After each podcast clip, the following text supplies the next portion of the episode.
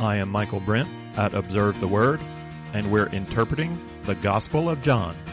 Our text is John 15, 18 through 16, 15. The world. The last third of John 15 is about the world. In the central section of Jesus' teaching on discipleship, we first got the defining metaphor of the vine and the branches, challenging us to abide. That's what disciples do. They abide in Christ. That's what disciples are. They're those who abide in Christ. The middle section of John 15 brings in other themes Jesus has already introduced. And we can add a word to the basic call of the disciple abide and love. That's what disciples do. They abide and love. Those are the fundamental skills to be mastered by the follower of Jesus. Abide and love. We also begin to recognize how many themes Jesus weaves back into his explanation of the vine metaphor. The more we reflect on the text, the more overwhelming it can be. There's a lot going on here. We have been organizing these themes in this way. Jesus calls us to a heart of abiding, to acts of abiding, and to fruit of abiding. Now, all of this focuses on our relationship with Jesus and our relationship with one another. Abide in Jesus, love one another. The command to love presented here is not a command to love those outside the body of Christ. That's not the focus. The focus Jesus gives his disciples here is to love each other. That's how he phrased the new commandment in 1334, and that's how he repeated it in 1512. It's not love the world, it's love one another. Jesus makes the point that we have a special calling, a special familial responsibility to love our brothers and sisters in Christ. If we cannot love fellow believers, can we really love outside of our family at all? You know, loving one another is not optional for the disciples of Christ. Jesus wants us to be known by this. This is our branding. It's often hard. There are a lot of not very lovable Christians, or at least they're not lovable to us, or we don't feel loved back. It's not easy. Still, this is the vision our Master has cast for us to pursue. This is the path of growth, the path of becoming more like Jesus. This is the way to God's heart. Abide in Christ and pursue love for one another. So, what about the world? Jesus doesn't leave out the world in this central section. Our relationship to the world is also placed here in chapter 15 as a central concern for our understanding of discipleship. And he doesn't just address the idea of the world in this central section, it's through chapters 13 to 17. Uh, he, he refers to the world 39 times in these chapters. The only term he references more than the world is Father. So, just as it is critical that we learn to abide in Jesus and love one another, we also need to understand our relationship to the world. It's not an easy relationship. There is a right separation from the world. And we have this responsibility to first love one another. We see the separation in Jesus' prayer in chapter 17. It's specifically for believers. Jesus is going to pray I do not ask on behalf of the world, but on behalf of those you have given me out of the world. His concern in that prayer is for the community of believers, for all those who have become children of God. They are born again into a new family. That family exists in special relationship to God the Father and in relationship to one another, separate from everyone else in the world. There is a right separation of disciples from the world. There's also a right engagement with the world. John 3:16 tells us that the Father so loved the world, he sent his only begotten son to die for the world. John 3:17 goes on to tell us that the Father did not send the son into the world to judge the world, but that through him the world might be saved. God has a heart for the world. The special call to love one another is not an exclusion from love for the world. Just as the Father loves the world and the Son loves the world, disciples of Jesus share his heart for the world. So there is right separation from the world. There is also right engagement with the world. And the engagement Jesus has in mind here in this text is witness. We have two passages to consider. The disciples' relationship to the world is addressed in this last part of chapter 15 and also in the first part of chapter 16. We'll take these two sections in turn. We start with John 15, 18 through 16, 4a.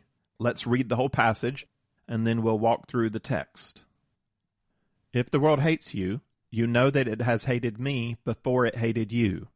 If you were of the world, the world would love its own, but because you are not of the world, but I chose you out of the world, because of this the world hates you.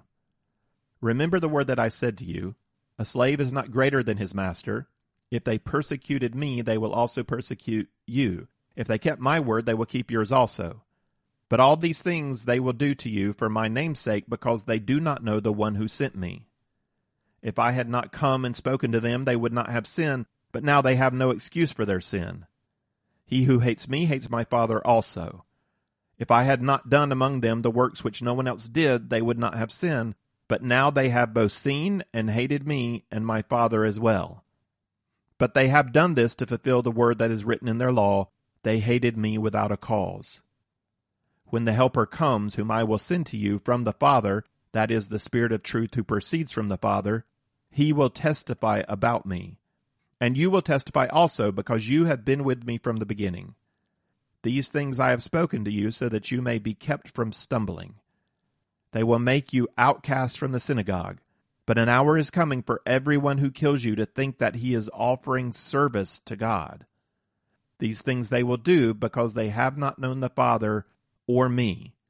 But these things I have spoken to you, so that when their hour comes, you may remember that I told you of them. Witness to the world is not going to be an easy mission.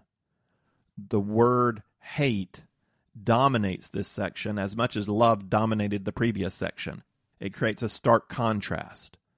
Consider again just the first three verses, 18 to 20. If the world hates you, you know that it has hated me before it hated you. If you were of the world, the world would love its own. But because you are not of the world, but I chose you out of the world, because of this, the world hates you.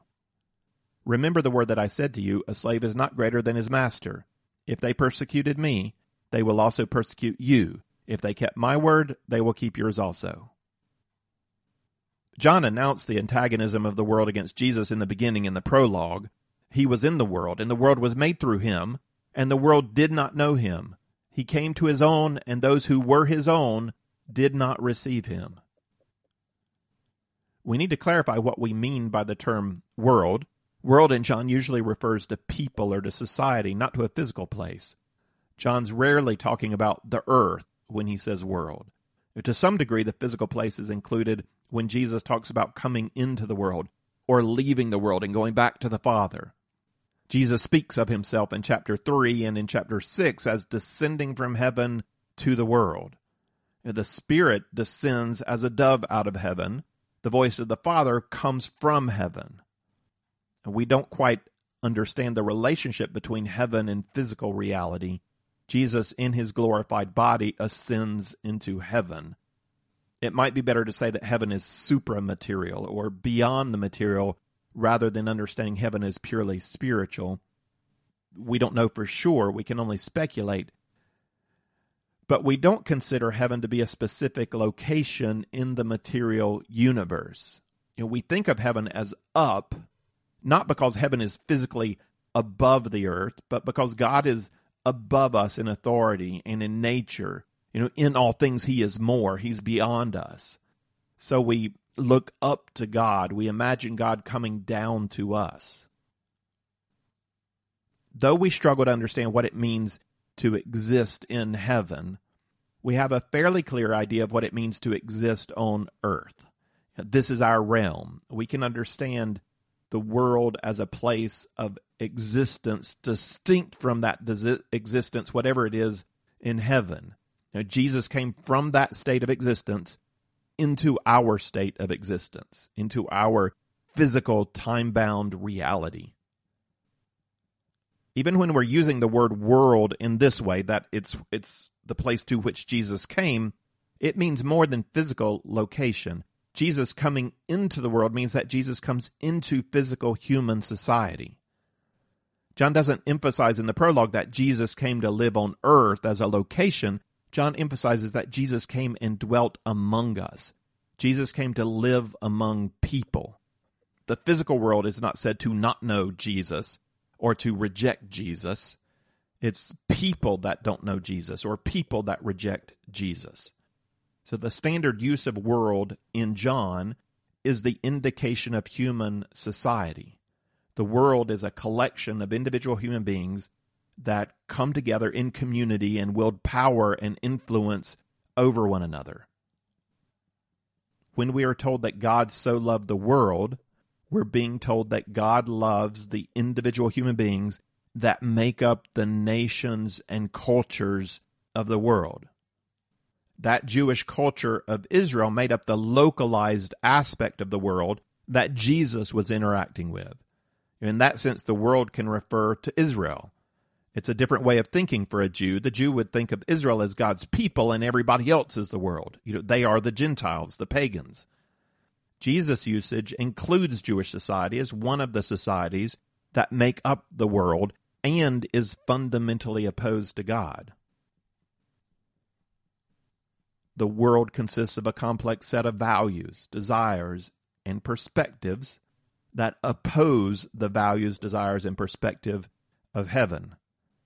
Among the Jews of Jerusalem, the Sadducees, the Pharisees, the Hellenists, the Romans mixed in, all represent a different set of values and perspectives, and yet are all included as belonging to the world because their values, desires, and perspectives flow from human and satanic sources. We have to include satanic because this is the perspective Jesus has given us here in the Gospel of John.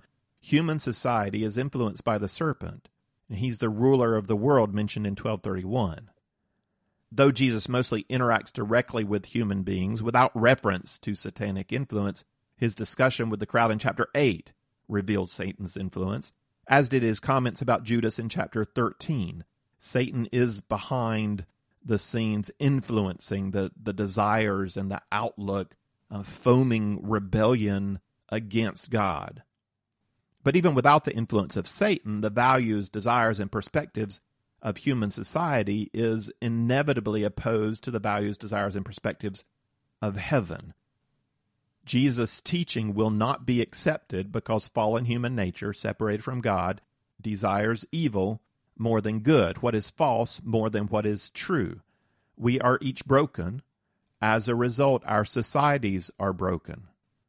This is the truth of 319. The light is come into the world, and men love the darkness rather than the light, for their deeds were evil. The world Jesus came to save hates the truth Jesus brings.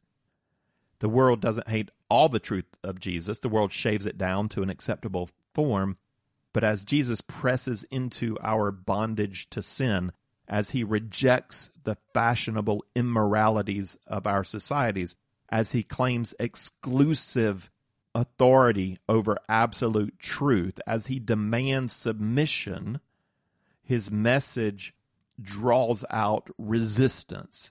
Jesus' word, understood, inevitably offends.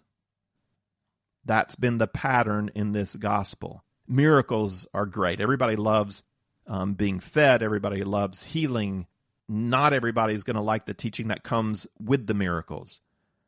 John described ever increasing tension, beginning with the Jewish leaders at Passover in chapter 2, all the way through the official plan to kill Jesus at the end of chapter 11.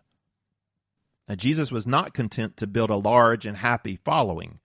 Jesus forced followers in Galilee to come to terms with what he was saying by pushing towards them the offensive declaration Eat my flesh, drink my blood. Listen to what I am saying to you. Jesus then challenged a crowd in Jerusalem by calling them slaves to sin. They claimed that they believed. Jesus forced the issue You are slave to sin. You are children of Satan. Jesus did not begin his teaching with the intent of creating offense, but Jesus would also not allow self deluded followers to twist his message for their own comfort. Jesus came to save. He didn't bring sugar water or a placebo or a band aid. Jesus brought a diagnosis and offered real medicine to save the sick from coming death. But who needs a doctor when they deny the disease? The world closes its eyes and its ears to the dire judgment of Jesus.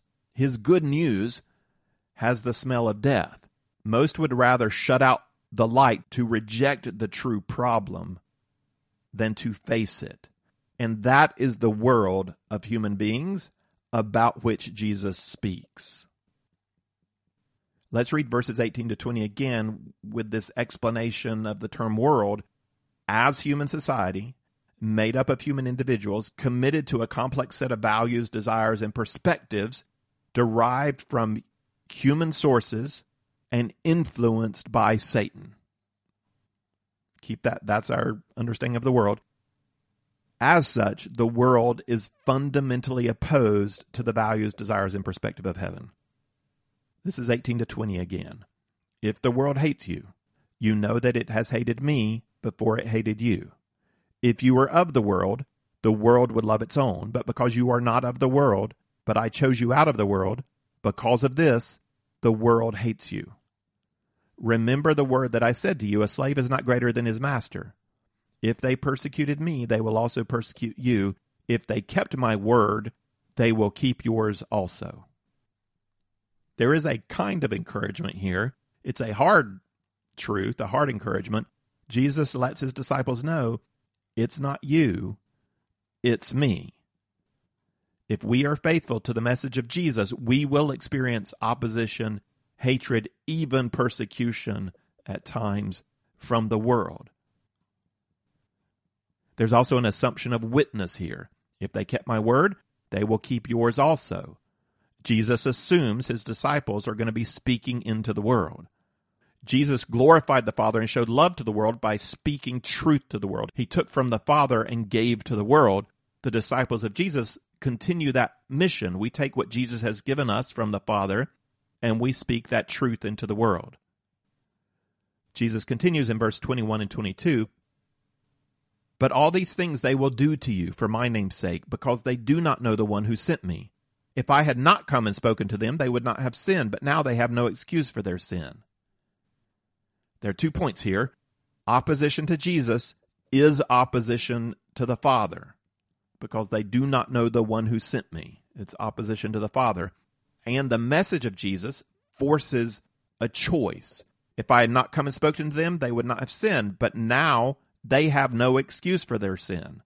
When faced with Jesus, when faced with the gospel message, the human being is now responsible for how they respond to that gospel message. And these two points are repeated in 23 to 24, even stronger language. So let's go ahead and read that. He who hates me hates my Father also. If I had not done among them the works which no one else did, they would not have sinned. But now they have both seen and hated me and my Father as well. Again, opposition to Jesus is opposition to the Father. I've emphasized before how Jesus connects faith in himself with faith in the Father.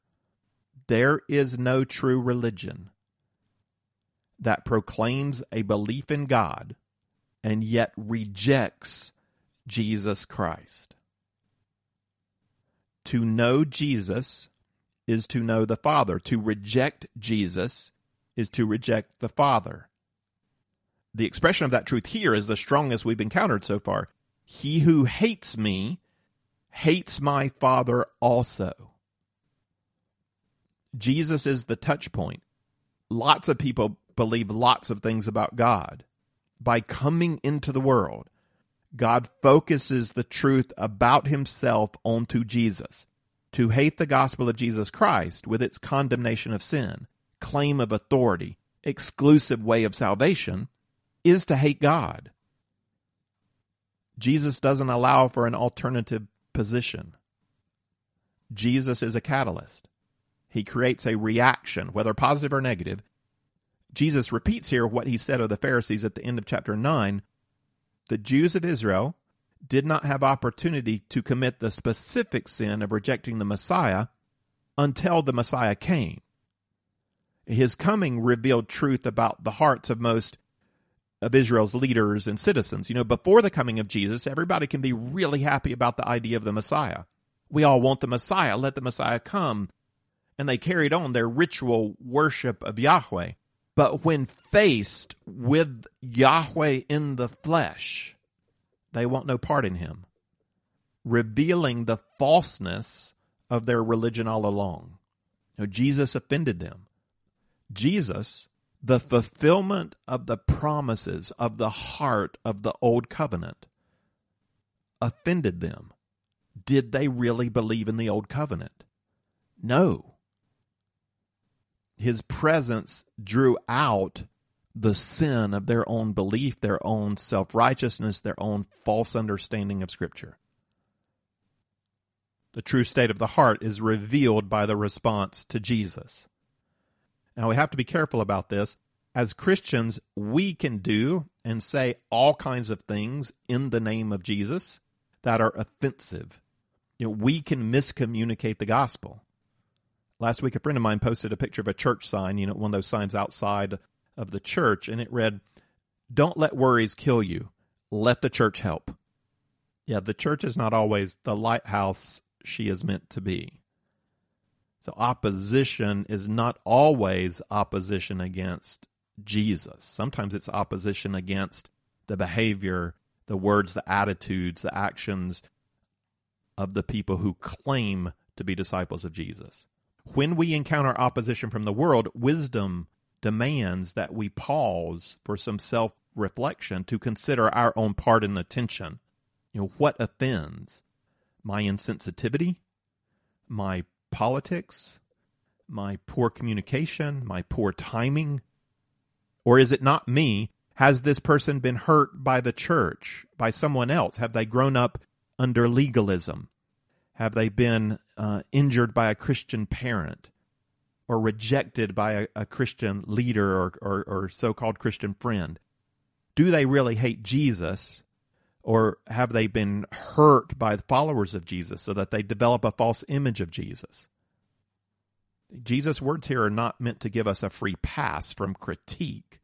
We can't assume that all opposition is against our pure explanation of the gospel of Jesus Christ. And Jesus is not trying to validate in us a victim complex. He does mean to equip us with the truth that no matter how loving you are, how aware, how patient, how clear, the gospel message rightly understood is going to create opposition. In fact, even though your goal is to be kind and gentle, if you never produce opposition in your witness, then something's off with your gospel. Something's not being said. You know, are you avoiding calling sin sin? Are you avoiding the idea of hell? Are you avoiding the truth that Jesus is the only way? You know, are you avoiding challenging wrong perspectives about Jesus? In Jesus' own message, sin, hell, the truth of his nature, the exclusivity of his claims are all essential to the good news he preached. When we leave these things out, we're giving a partial gospel. When Jesus told the Samaritan woman she had five husbands and her current man was not her husband, he was bringing her sin into the conversation. She embraced his message. When Jesus told the crowd at the Feast of Booths you are slaves to sin. They hated him and rejected his message. Jesus is not surprised by the hatred of the world. He tells us in verse 25, the Psalms foretold it. But they have done this to fulfill the word that is written in their law. They hated me without a cause. This expected opposition is not an excuse for complete separation.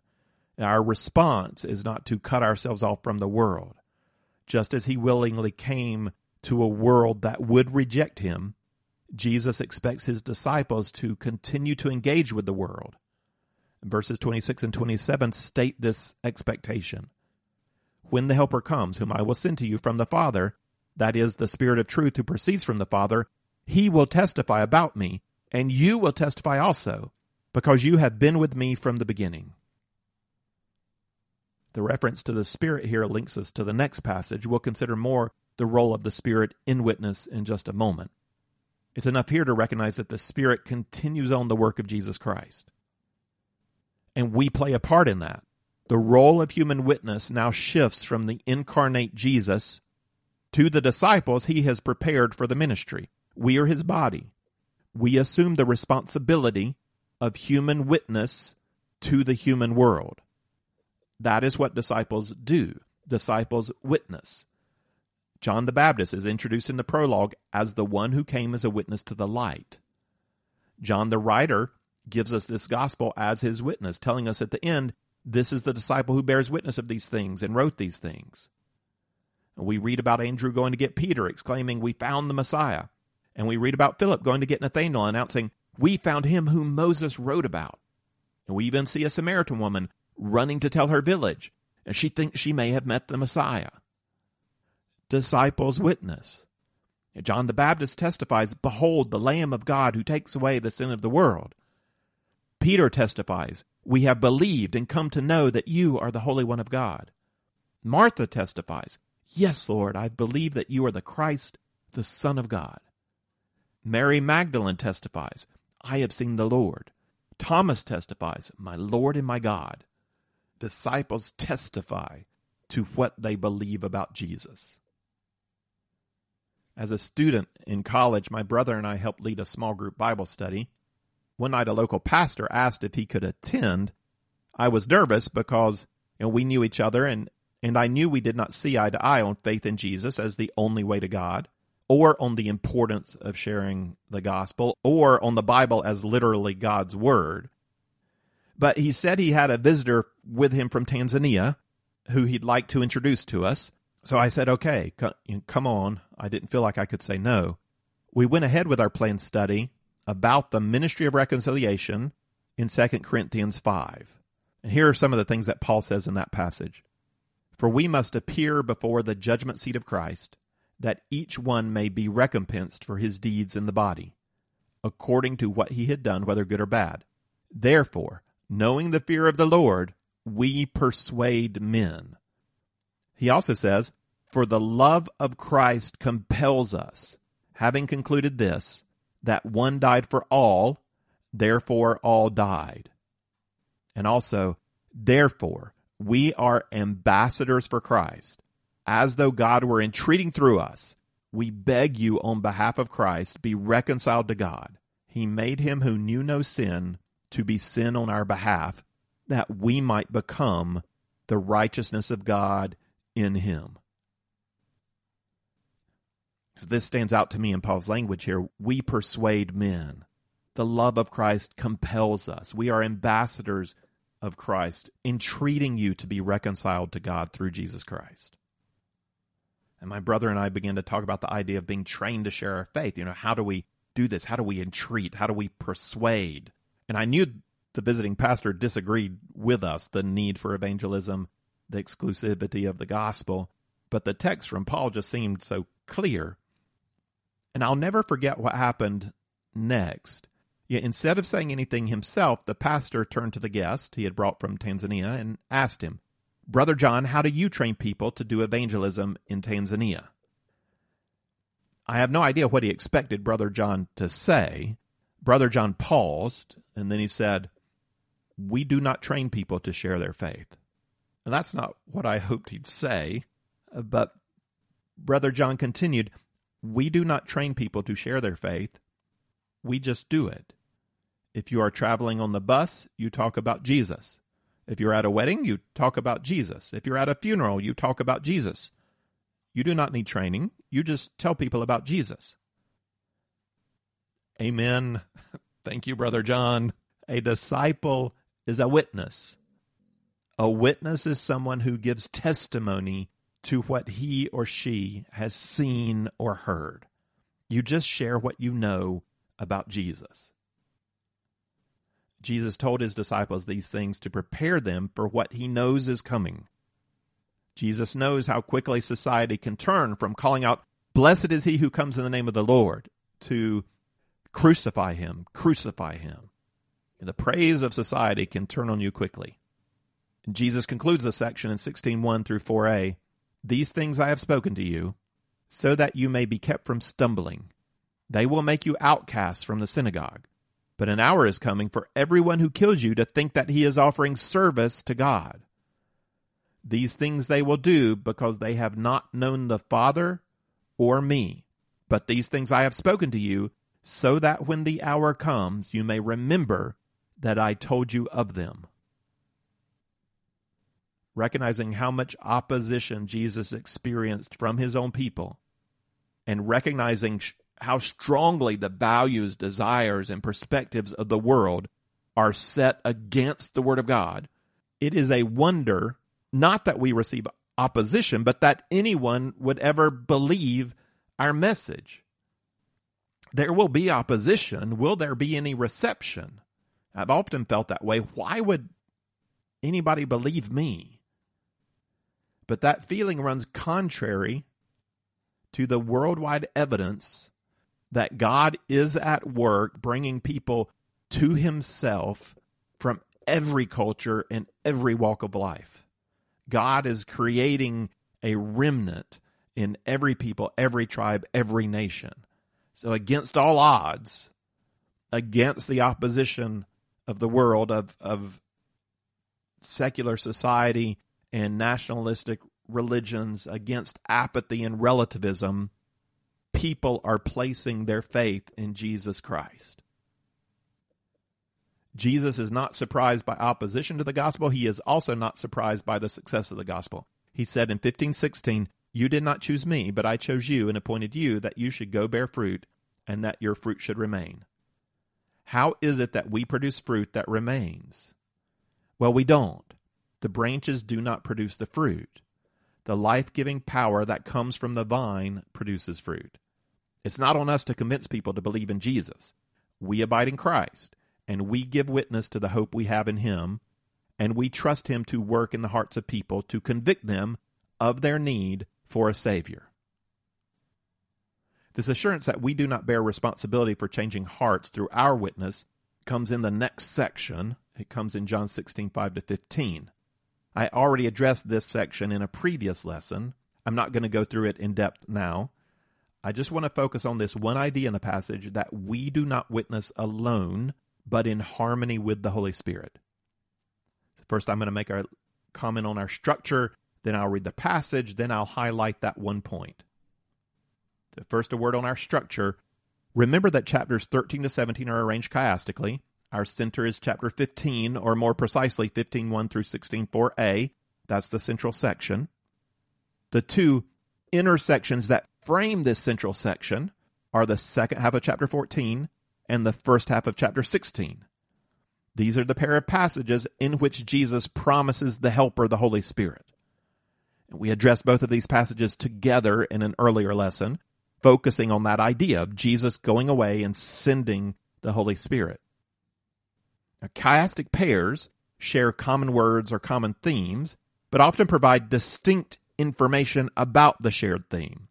For example, in chapter 14, the idea connected to the sending of the Holy Spirit is showing love through obedience. You know, the idea has to do with the believer's heart. The true believer loves God, therefore obeys. This is a work of the Holy Spirit.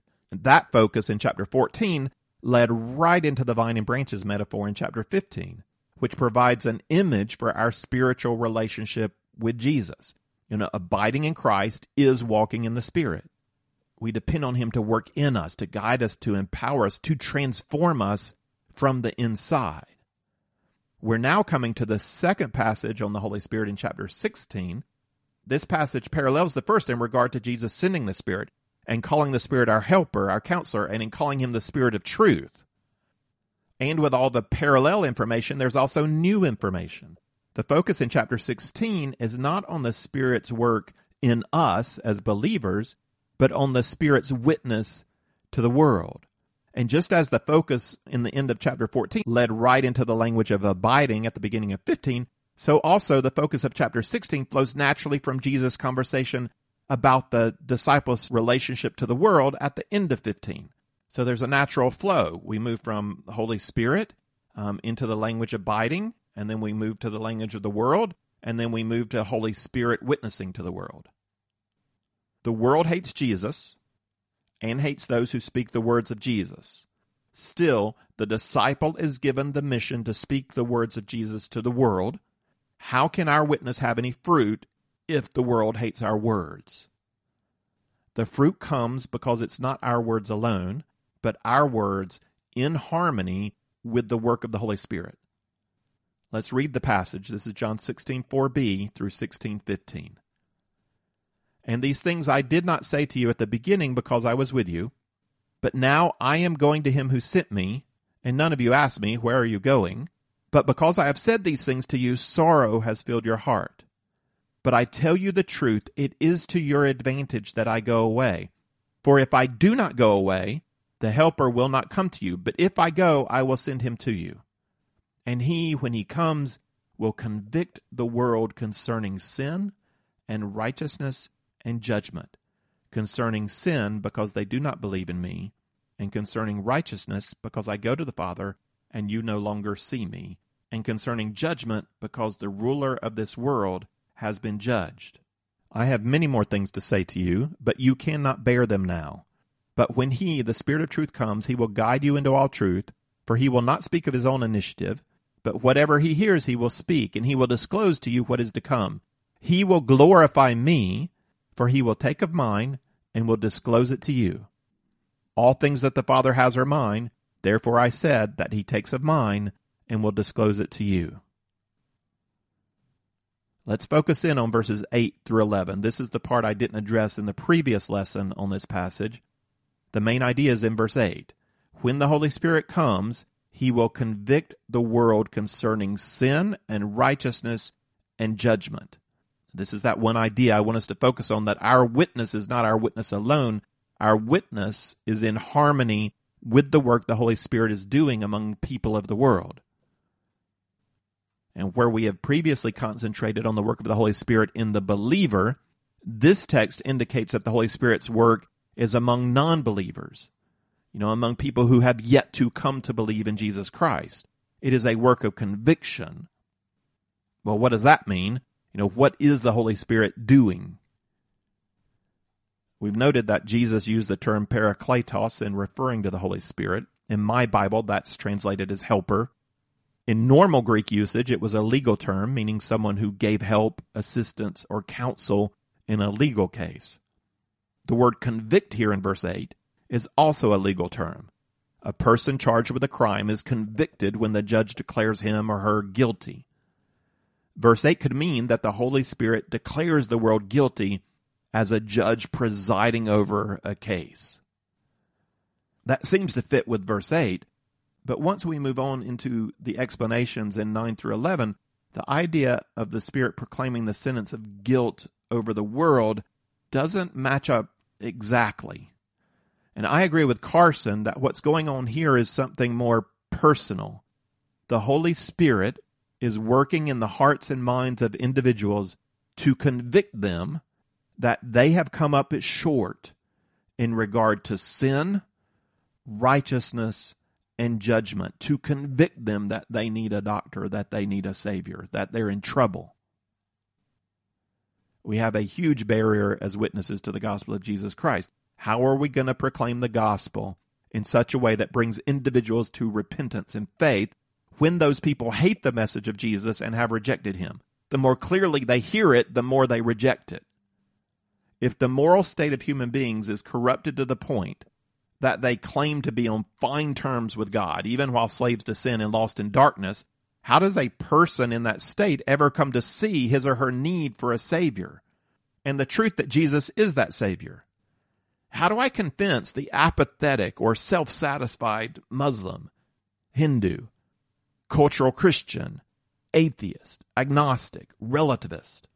How do I convince them that they are lost, without hope, guilty of sin, and in desperate need of the grace of Jesus Christ? In the end, I don't. I can't. I can't bring anybody to faith in Jesus. I can give witness. I can learn to address emotional stumbling blocks and intellectual barriers. I can learn to communicate the gospel clearly. I can ask good questions. I can build relationship. I can put in effort to become better at my part. But in the end, I can produce nothing apart from Jesus. The Holy Spirit must open the eyes of the heart. The Holy Spirit must do the work of conviction. So Jesus tells us, and he, when he comes, will convict the world concerning sin and righteousness and judgment. And Jesus goes on to explain those three ideas. In verse 9, he says, The Holy Spirit convicts the world concerning sin because they do not believe in me. The primary sin of the Jews who interacted with Jesus was their denial of him as Messiah. They rejected his words and they rejected the miraculous works he did through the power of the Holy Spirit. And without recognizing him, they cannot move towards receiving him as their Savior. And now this is true of the whole world. God has died on a cross to save the world from its sin. And as long as a person remains in rebellion against Jesus Christ, they cannot receive him as their Savior. They need to be convicted of their sin of rejecting Jesus. In verse 10, Jesus says, The Holy Spirit convicts the world concerning righteousness because I go to the Father and you no longer see me. Not only does the gospel message need people to open their eyes to their own sin, the gospel message also needs people to see the emptiness of their own righteousness. Paul eventually saw all of his righteous works as a Pharisee as dirty rags. You know, he's quoting from Isaiah. Isaiah uses the same language. What is our righteousness in the end? National religions blind people to the reality that you are not okay. You know, those natural religions make us feel okay. It gives us stuff to do so that we can feel righteous. And if we go to church and pray and do some extra ritual, and try to behave decently, morally to some degree, then our religious system gives us a pat on the back and saying good job and leads us to imagine that our ritual and morality and faith has somehow overcome the great deficit of sin, that we have our own righteousness. And non-religious people play a similar mental game by which they convince themselves that they're basically good and basically decent, that they're sincere, and their pet causes prove them to be righteous.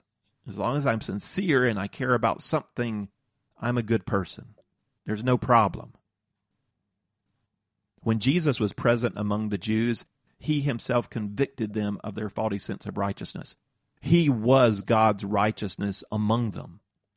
And consider the healings Jesus performed on the Sabbath. That challenged the religious people.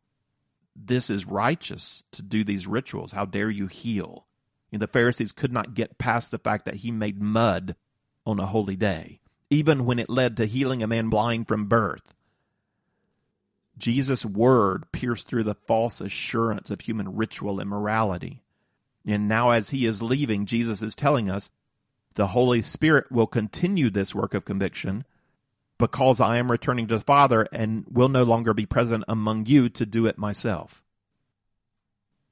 In verse 11, Jesus says, The Holy Spirit convicts the world concerning judgment because the ruler of this world has been judged. Paul described human ability to judge moral and spiritual truth this way Walk no longer as the Gentiles walk in the futility of their mind, being darkened in their understanding, excluded from the life of God because of the ignorance that is in them, because of the hardness of their heart. Ephesians 4 17 to 18 that's the judgment that comes out of the human heart and that is influenced by Satan. The world cannot judge moral and spiritual truth rightly. It might get some things right occasionally, it, but it cannot come with a, a true system of values and desires and perspectives. Jesus challenged the crowds in Jerusalem do not judge according to appearances, but judge with righteous judgment. And he claimed of himself, My judgment is true the word of Jesus sanctifies. The word of Jesus sets us free. But before we accept the authority of Scripture, we must recognize the darkness, the futility of our own human judgments. We must accept that we are blind before we're going to seek help to see. The conviction of our judgments is connected here to the judgment of this world's ruler. The world is influenced in its sense of value and desire and truth by the thief, the liar, the murderer who is Satan. He began his influence with Eve, turning her against the good word of God. He's been at work ever since the fall of the first Adam to keep humankind bound and separated from the life of God. He failed to tempt or thwart the second Adam. And Satan has been shown false and has been condemned by the cross and resurrection of Jesus Christ. Jesus could not be kept down because Jesus was true and righteous. He is the one who really holds authority. The world aligns with the values of Satan in rebellion against heaven. The world has been judged with its ruler for rejecting and murdering the Son whom God sent, the true King Jesus Christ. The Holy Spirit is at work in the hearts of men and women to convict them of their false values, false perspectives, and false judgments. Can we expect blind people, blind to their own sin, their own sense of righteousness, their own false judgments, can we expect them to believe a word we say about Jesus Christ? Yes, we can. Because it is not up to us to overturn their blindness. That is the work of the Holy Spirit. We witness to the hope we have in Jesus and entrust the results to God.